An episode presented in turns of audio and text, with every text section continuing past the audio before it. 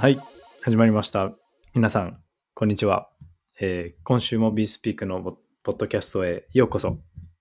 えー今週は、えー日本の偉大なゲストをお招きいたしました。それでは、ご登場、よろしくお願いします。こんにちは。パーペチュアル ごめんなさい。どうぞ。めっちゃ言いづらい。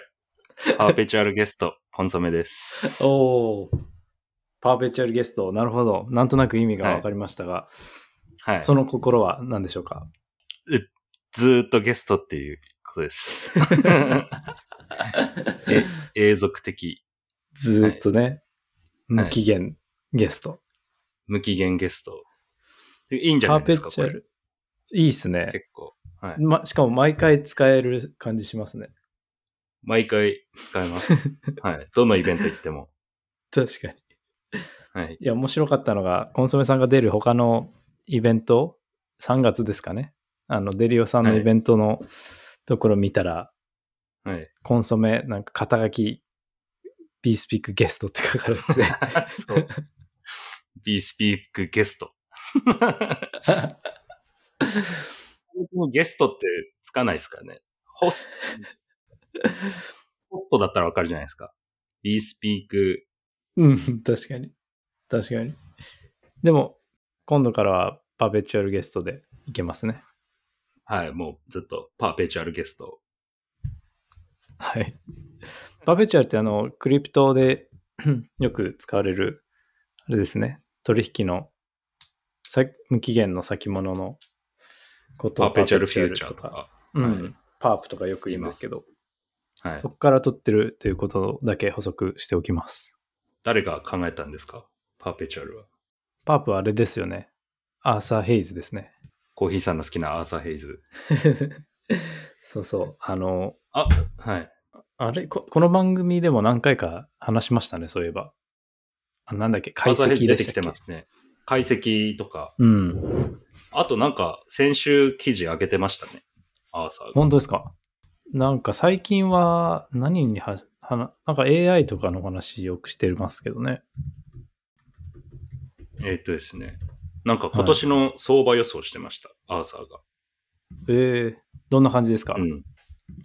な簡単に収まると、4月直前になると下がるよと、ビットコインが言っていて、うんそれはなんかお、なんなんらなんか決算がうんぬんみたいな話が関わってるらしくて、で、そこで、あのー銀行の倒産が増えると言ってまして、アーサーが4月直前に。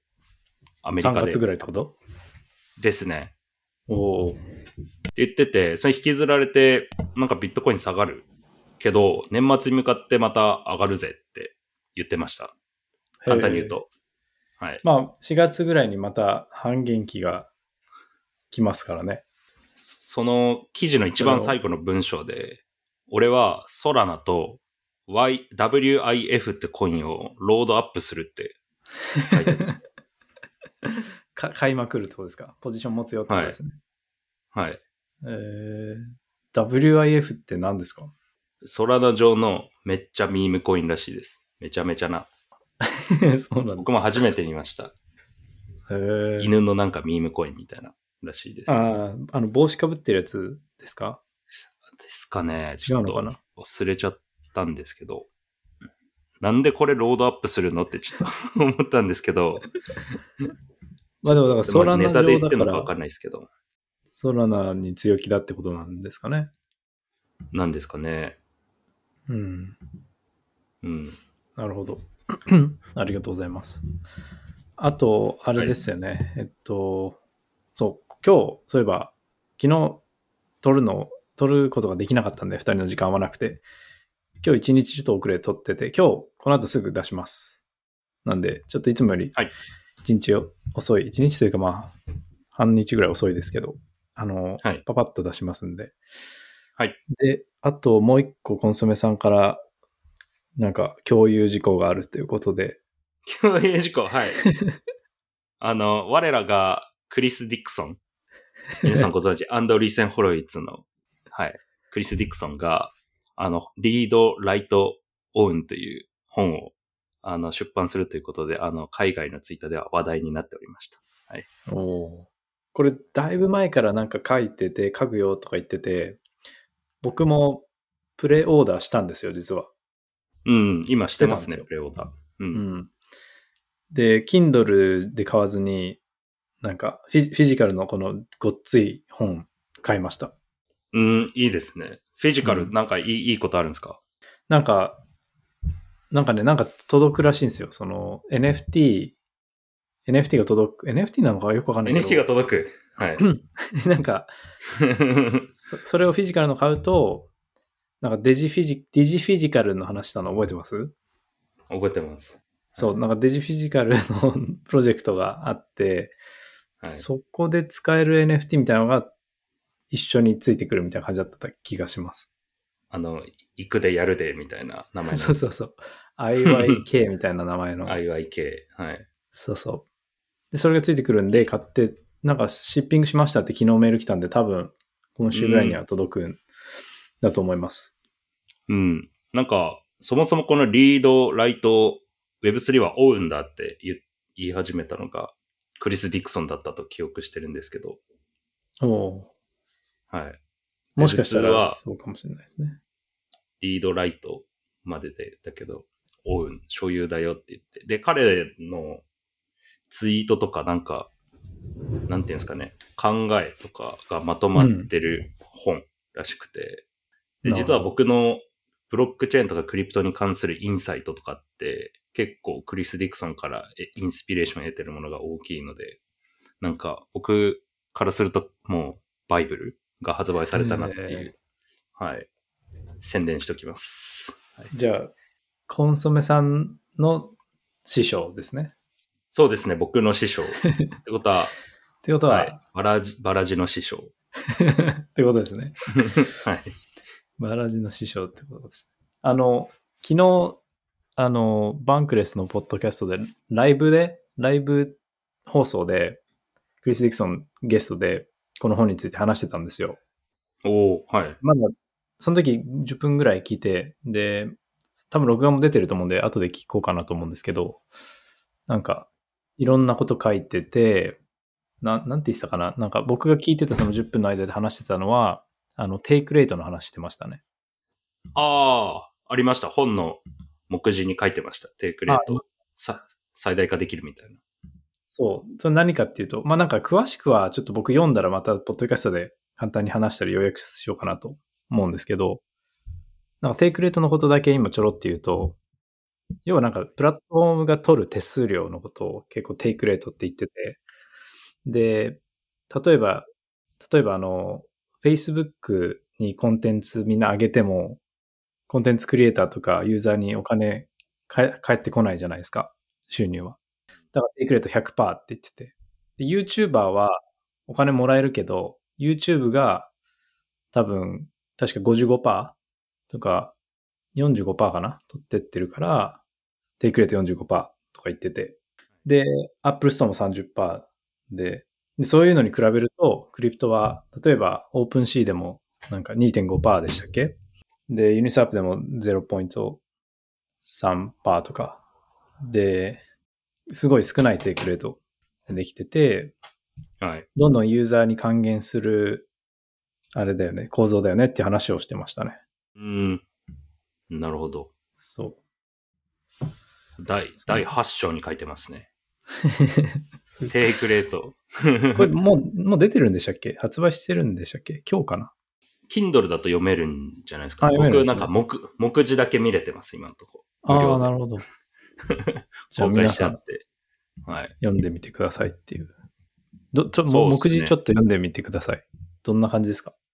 目次え結構いっぱいあるんですけど、章が。ああ。あの、ただ、そのネットワーク効果の話とか、うんうん。今言ったそのテイクレートっていう章もあるんですよ。えーそうです。あと、なんかトークノミクスについての章とか、うんネットワークガバナンス、コンピューター VS カジノとかあと、有望なアプリケーション、クリプトの、えー、そんなんが。はい、とか書いてます。へえ。いっぱいございますね。ありがとうございます。これあのなんか、こう、事業者でプロダクトの企画とかしなきゃいけない人とかは、これ読むのがすごい僕多分おすすめです。読んでないけど。はい。じゃあ、そうですね。これ、これそっか、まあ、英語しかないんですね。今英語だけだと思います。はい。なるほど。タイトルがいいですよね。え、リードライトオン。リードライドオン。はい。そんな、そんなとこでしょうか。はい。ありがとうございます。じゃあ、これちょっと読んだら共有します。教えてください。はい。コンソメさんも買ってください。読んでみてください。あわかりました。僕も買って読みます。はい。じゃあ、あの、本題に入ろうと思います。今週は、あの、ファーキャスターの話をしようと思ってて、いいですかね？ファーキャスターの話で。多分、はい。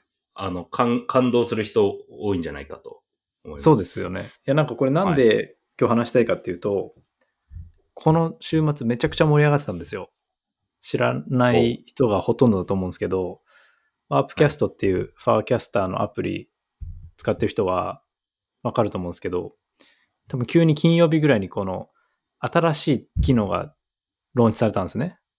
お Warpcast 上に。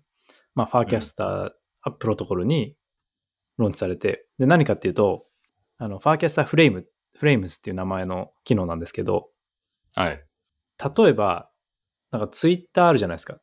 で、ツイッターのタイムラインってあるじゃないですか。で、はい。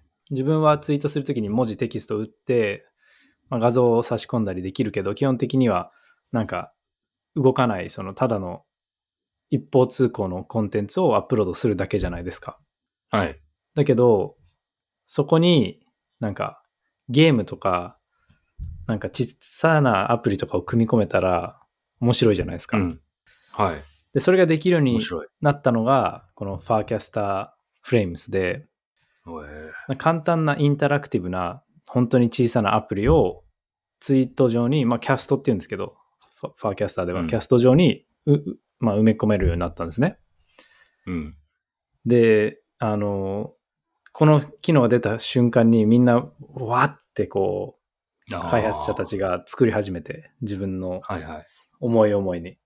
うん。で、これ僕はそのルートが出てきた時の感じにすごい似てるなと思ったんですけど、おー、マジですか？そう。で、そそう思ってたらやっぱそんぐらいあって会社が出てきて、で、後でまあどんなものが出てきたか紹介したいと思うんですけど、結構便利なものがボンボン出てきて、えー、知で、りたい。未だに、そう、未だに今日とかもすごい面白いの出てきたんですよ。に3時間ぐらい前かな ?5 時間ぐらい前になんかはいクッキー売るやつとか出てきて、クッキー。で、ポチポチポチっってて、うん。はい。クッキーって実物じゃなく？実物です。え？マジっすか？はい要は、その、この、なんかい、これの一番いいところって、その、ワープキャストっていうソーシャルメディアの上でインタラクティブなアプリができるんで、そのページ離れなくていいんですね。なんか買うときにわざわざクッキーのページ行かなくてよくて、ワープキャスト上でどのクッキーにするか選んで、何個にするか選んでポチポチすると、なんか最後にコインベースコマースのページ、あの、リンクが出てきて、で、そ、そ、そっからはまあコインベースコマースのページポチって押さないといけないんですけど、押したらまあもうクリプトで買えるし、で、基本的なところをほとんどアプリ内で完結できるっていうのが、すごいいいとこなんですよ。で、それを、そのいいところを、こう、うまく活かしたものがたくさん出てきて、あの、めっちゃ盛り上がって、で、VC も、まあ、バリアントっていうアメリカの結構有名なでかい VC もハッカソン開催して、日曜日に。で、ベースチェーン、あの、コインベースのベースですね。ベースチェーンもグラントを開催して、ゾラも、ゾラっていう、まあ、L2 ですね、今。オプティミズムの L2 もグラント開催して、なんかフレーム使って、そのオンチェーンのアクションをするようなフレーム開発した人は、にはなんかグラントあげるよみたいな感じになってるんですよ。うんそえーう。だから、わって盛り上がってます。そんなすぐグラント出すとか、ハッカソンやるとかっていう話になるんですね。そう。すごいな。盛り上がってて。これだから、なんか、Facebook が昔、Facebook 上でアプリ作る人とか多かったじゃないですか。多かっうん。なんかゲーム作ってる人とかいたじゃないですか。うん。はい。あんな感じに似てて、で、Zynga っていうゲーム企業がはいはい。結構でかくなったのと同じように、なんかフレームでも結構でかいビジネスになるかもなねって言ってる人がいました。確かに確かに。いや、なんか、そういうビジネス上手い人とか食いつきそうだし、なんかそのデベロッパーが一気にこう、うわーって集まる、なんていうんですか、遊び場みたいなのできたのは、すごいいいことですよね。そういうの待ってたって感じですよね、クリプトの人たち。あ、そうそうそう。みんな、そんな感じで、えー待ってた、ここぞとばかりにこう、ニョキニョキって現れてきて、みんな。で、なんか、しょうもないものから、なんか、オンチェーンのものまでいろいろあるんですけど、簡単に何何ができるできるかっていうと、そのボタンを設置できて、ボタンを押すと、その画面、画像が変わるみたいなことができるんですね、簡単に言うと。なんで、あの、例えばゲームとかが設置されてて、なんかはいポケモン作ってる人とかいましたね。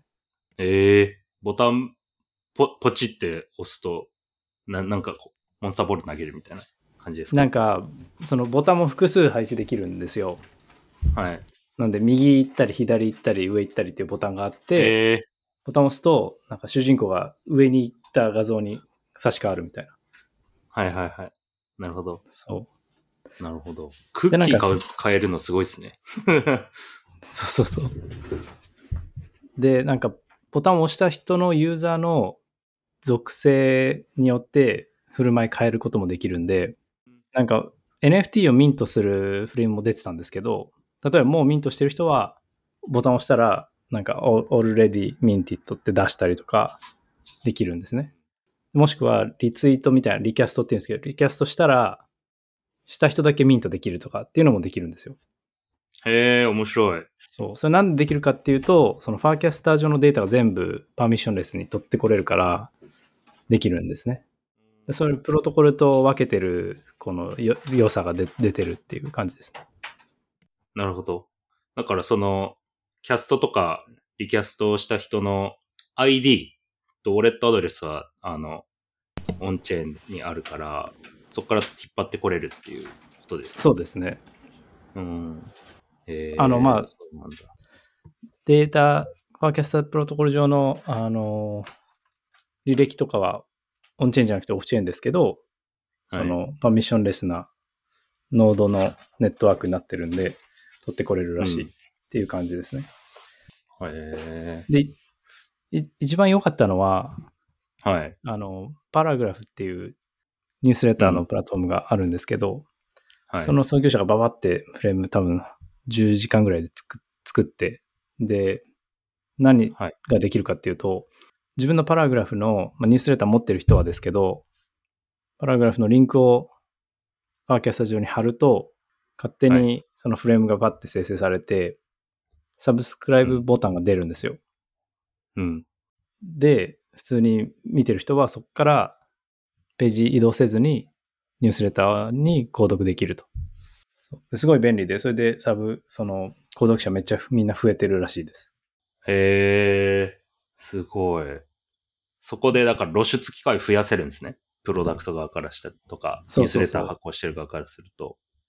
そうなんですでいちいち自分のサイトに飛ばさずとも、その、ワープキャスター上でいろいろ済ませれる。NFT ミントとか、なんやかんや。スワップとかもできるんですかね。できそうでえっと、そ今、そのオンチェーンのその署名みたいなのは直接させないようにしてて、できないようになってて、それは普通にセキュリティのために、あの、そこまでは許可がないんですけど、NFT ミントができる理由は、そのアプリ側が代わりに、ユーザーの代わりにミントして、で、ユーザーに送ってるんですよ。へえ。なんで、ユーザーからしたらガスレスでミントできて、で、アプリ側がユーザーにバッて送ってるだけなんで、スワップとかもまあ別に考えれば一応できなくはない。うんうん。そのアプリ側が肩代わりしてあげて、ユーザーに送ってあげることはできるんですけど、なるほど直。接ユーザーのウォレットからサインみたいなのは今できないけど、まあなんかいろいろなやり、やりようによってはありますね。できな、できなくはないって感じですね。へえ。はい。そうなんですね。これがフレームっていうやつですね。だから、なんかツイッターとかも、あの、一番最初の頃は、その API とかをすごい開放してた頃、こういろんなアプリケーションいっぱいバーって作られてましたよね。なんかそれと似たような現象が起きてる。そうらしいですね。そうそう。だから Facebook 上ですごい人気だった牛のカウクリッカーみたいなのがあるらしいんですけど、昔あったらしいんですけど、それを再現してる人もいて、カウクリッカはい。僕は知らないですけど、なんかとりあえずクリックして、なんかー。はい。そういうゲームらしいです。でもな、何個でもボタンは設置できるんですよね？多分、最大は決まってるんでしょうけど、4つぐらいは、はい。4つぐらい？だか4らそのつまでかな、今。はい。ボタン4つ使うぐらいのゲームだったら、まあ、開発できるそうそうそう。ことですね。例えばなんか、このシチュエーションだったら、どれやりますか？何しますか？逃げる、戦う、なんか、魔法を唱えるとかいろいろ押したら、また次のシーンに行って、で、こうだったらどうしますか？みたいなゲームを作ってる人もいます。もう出してる人もいましたね。うん。うん、なるほそど。なんか、結構ボタン1個でできるゲームとかも普通にあるし、なんかあるじゃないですか。なんか、む昔、うんチャリソ、チャリソーとかわかります？ああ、懐かしい。はいはい。ああいうのボタン1個でできるじゃないですか。糸通しとかこう、確かに。ガラケー時代のやつ。懐かしい。ああいうのだったら作れそうみたいな感じなんですね。そうです、そうです。おー、すごい。だから、面白いですね。面白いですね。なんか他にもいろいろ出てきそう。あだ一番その簡単なユースケースは投票ですね。投票ができて、ポールって機能がなかったんですけど、ツイッターはあるじゃないですか。投票を作るっていう。で、あれができるようになったんで、まあ、投票によって画像を差し替えることもできるし、多分そのうち予測市場みたいなこともできるようになると思います。なるほど。そうですね。それって、なんか普通にツイートする感覚、ワープキャストアプリ開くじゃないですか。はい。コードってどうどうやって入あ、そう、普通、まだノーコードツールみたいなのは出てないんで、その、ワープキャスト上ではそういうせ操作はできないんですよ、まだ。だけど、そのコードが載ってるリンクを貼れば、フレームがバッて出てきます。あ、リンクを貼るんですね。うんそうです。リンク貼ります。なんで、例えば、投票の方だったら、一応投票のノーコードで作れるやつは誰かが本当に簡易的に作ったんで、それ、そこで投票を作って、そのリンクをパッてキャストに貼れば、一応投票は作れます。うーん。っていう感じですね。ワワープキャストにボタンを押したら、ワープキャスト上にポストするみたいなことってできるのかな？なんか、言ってること、自己複製みたいな。今変なこと考えてます、僕。じ、なんていうんですか？はいはい。その、フレーム自体をまたポストするみたいな。あー、できるのかなできるんじゃないですかね。まだ出てないかもしれないですけど、うん。なんかできたら、ちょっと面白いなと思いました。そうですね。できると思います。なんか、ボットが必要かもしれないですね。うん。そう。まあ、いろいろなんかアイディア出てきますね。すごい。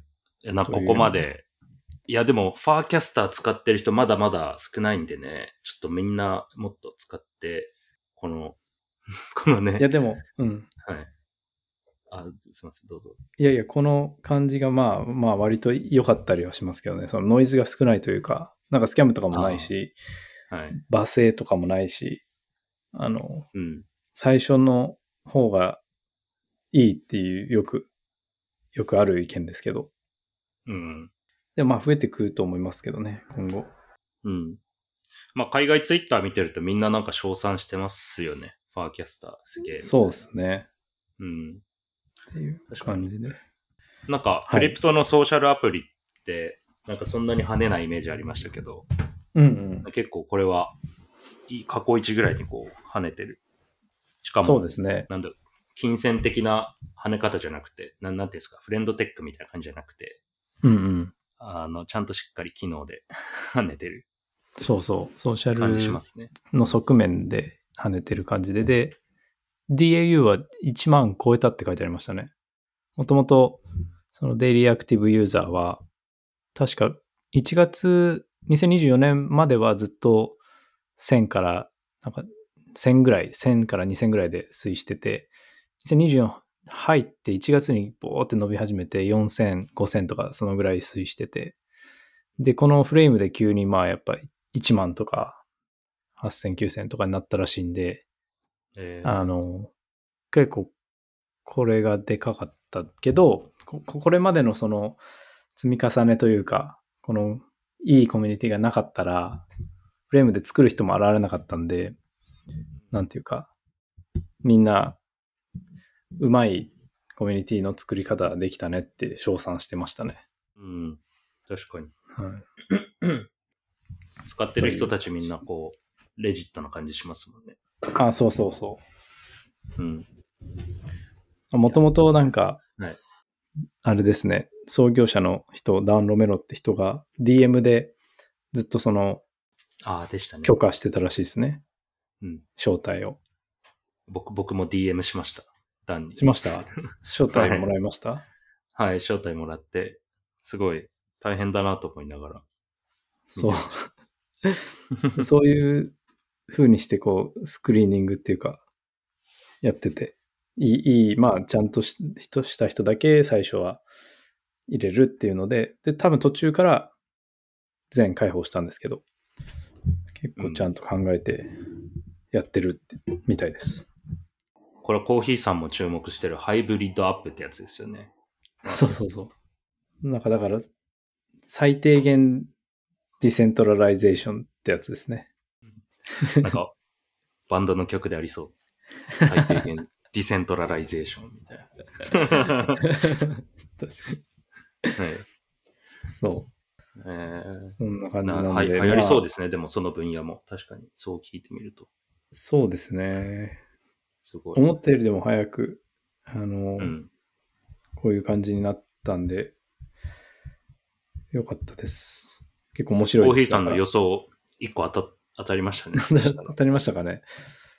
はい結構面白くなりました、本当に。どんどん面白い新しいのが出てくるんで。他どんなのがあり得るんですかね？ハイブリッドアップ。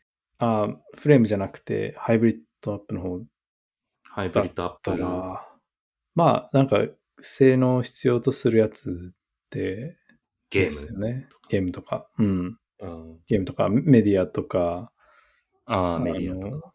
はいそうそう、ファイナンシャル以外のやつ、全部って感じ YouTube 的な動動画プラットフォームとかでもいいでしょうし。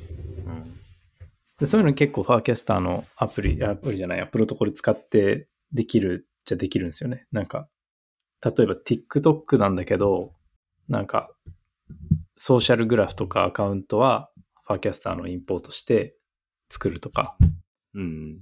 そうですね。それはフォロー、フォロワーをこう持ってこれるみたいなイメージなんですか？持ってこれる、持ってこれる。うん。そうですね。で、プロファイル、プロフィールとかも新しく作んなくていいから、うんアップキャストかならパッてすぐつなげられるっていう。まあログ、ログインができるって感じですね。なるほど。うん面白い。そうですね。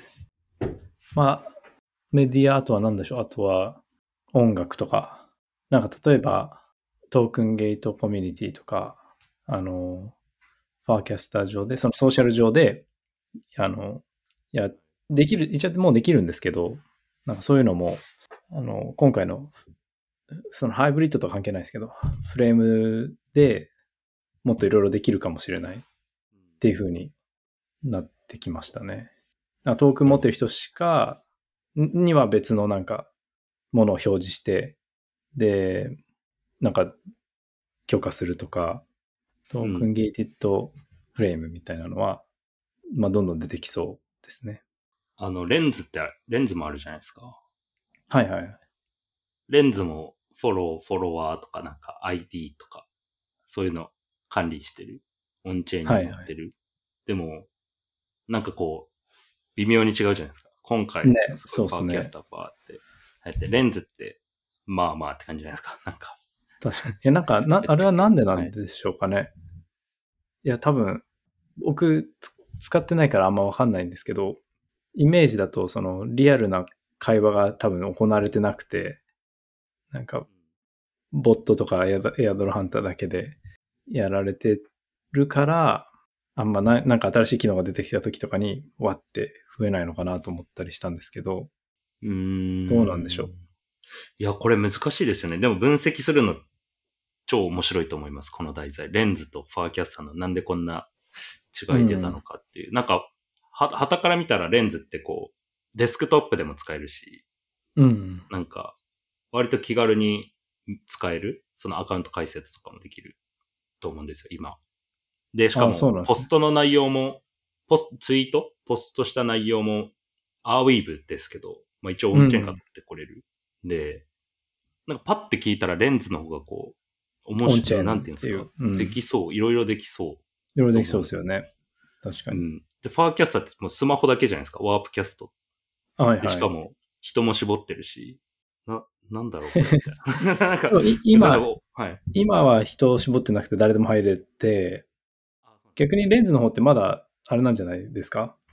誰でもいけるんでしたっけ今も誰でもいけないのかな？すいません。う。うん、じゃあ、なんかまだなんか、かな名前をクレームできるのが限られてたような気が。うどう。なんだろう？わかんない。どっちも解放されてるかもしれないです。でも、おっしゃることはわかります。うん。しかもレンズって、例えば、レンズ上のポストコレクトって機能ある？コレクト？いはいねみたいな感じで集めれるんですよね。ポストを。はい。あれガス代レンズ払ってるんですよね。ああ、そうなんですね。うん。だからスケールできないとかあんのかな？でもなんか、もともとポリゴンだったんですけど、なんか移行したんですよね。そうそう、モモコってやつに。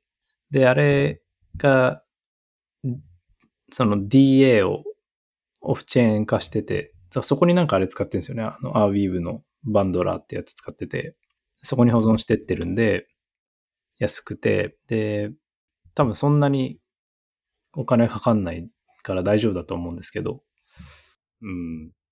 まあ、一貫性あんまり触ってないんで何が起きてるかちょっとわからない。ですけど、あんまりなんか盛り上がってるイメージはあんまりないですね。そうですよね。でここの二つはでも結構似たような路線ではありますよね。その SNS をこうインフラとして上にこう、なんていうんですか、それ使ったアプリ、YouTube そうそうみたいなやつとか、なんとかみたいそうですね。な。うん。そうなんですよ。まあ気になりますね。レンズも見今後見てみますね、今度。そうですね。多分オンチェーン系のなんかアクションに関してはもっとフレキシブルというか、いろんなことができるはずなんで、ね、今後ブワってなるかもしれないですし。体感ですけど、レンズはライトユーザーに、ライト層、クリプトライト層にこう受け入れられてて、こう、ファーキャスターすごいコアな人が使ってるようなかイメージないですか、いや、なんかレンズの方はん全くイメージ湧かないんで、ちょっとわかんないですね。うんなんか、そなるほど。う。などんな人僕は多分が使ってる体感そんな。な感じがありますね。うんなるほどね。確かに。いや、なんか僕のイメージは、か会話がされてないイメージがあって。はい。なるほど。うん。多分、レンズは DAU1000 人ぐらいじゃないですかね。多分。1000から2000。うん、はい。え気がしますー、なるほど。なんかチャンネルって、チャンネルっていう概念が出てきたんですよ。ワープキャストの中に。最近。多分4ヶ月ぐらい前かな。で、あ、そのなんか、トピック見れるやつですよね。そう、なんかタグとも違くて、なんかはい、サブグループみたいな、あるんですね。うん。トピックごとに、その、スレッドが作れるというか。はいだだから、ディスコードの、あの、なんでしょう。代替として使えなくはないっていう感じになってて、例えば NFT コミュニティが自分の NFT のチャンネル作って、で、その NFT のことはそこで話すみたいなことができるから、ナウンズとかもあそこで結構話されてるし、うん。ベースとか OP スタックとかも結構そこで話されてますね。うん。そうだそこは、そういうのがレンズと違うのかもしれないです。そのディスコード的な機能、機能でもないけど、あの、いなんだろう、要素というか、うん層を救い取ってるっていう。もしかして今、クリプトに関するこう、いい情報とか価値のある情報ってツイッターからこう、 Farcaster にこう、映ってますか？そういういい情報とかいい議論みたいなのああ、まあ、そう。徐々にそうはなってるけど、でもやっぱパラレルというか、なんか結局一緒にななってる感じはします。が。あ、うんうん、まだそんなにうん。うん。偏ってはないかなるほど。な。うん。今後ですね、それは。いや、でも面白いですね。こういうファーキャスターのムーブは。はい。ハイブリッドアップはこれからも要注目ということでいいでしょうか？大丈夫、はい、大丈夫です。はい。はい。じゃあ、そう、このくらいにしておきましょうかね。他になんかありますか？ないです。はい。じゃあ、この後もパンって出しちゃいます。はい。は、あの、投稿しちゃいます。じゃあ、はいまた、今日もありがとうございました。ありがとうございました。じゃあ、失礼します。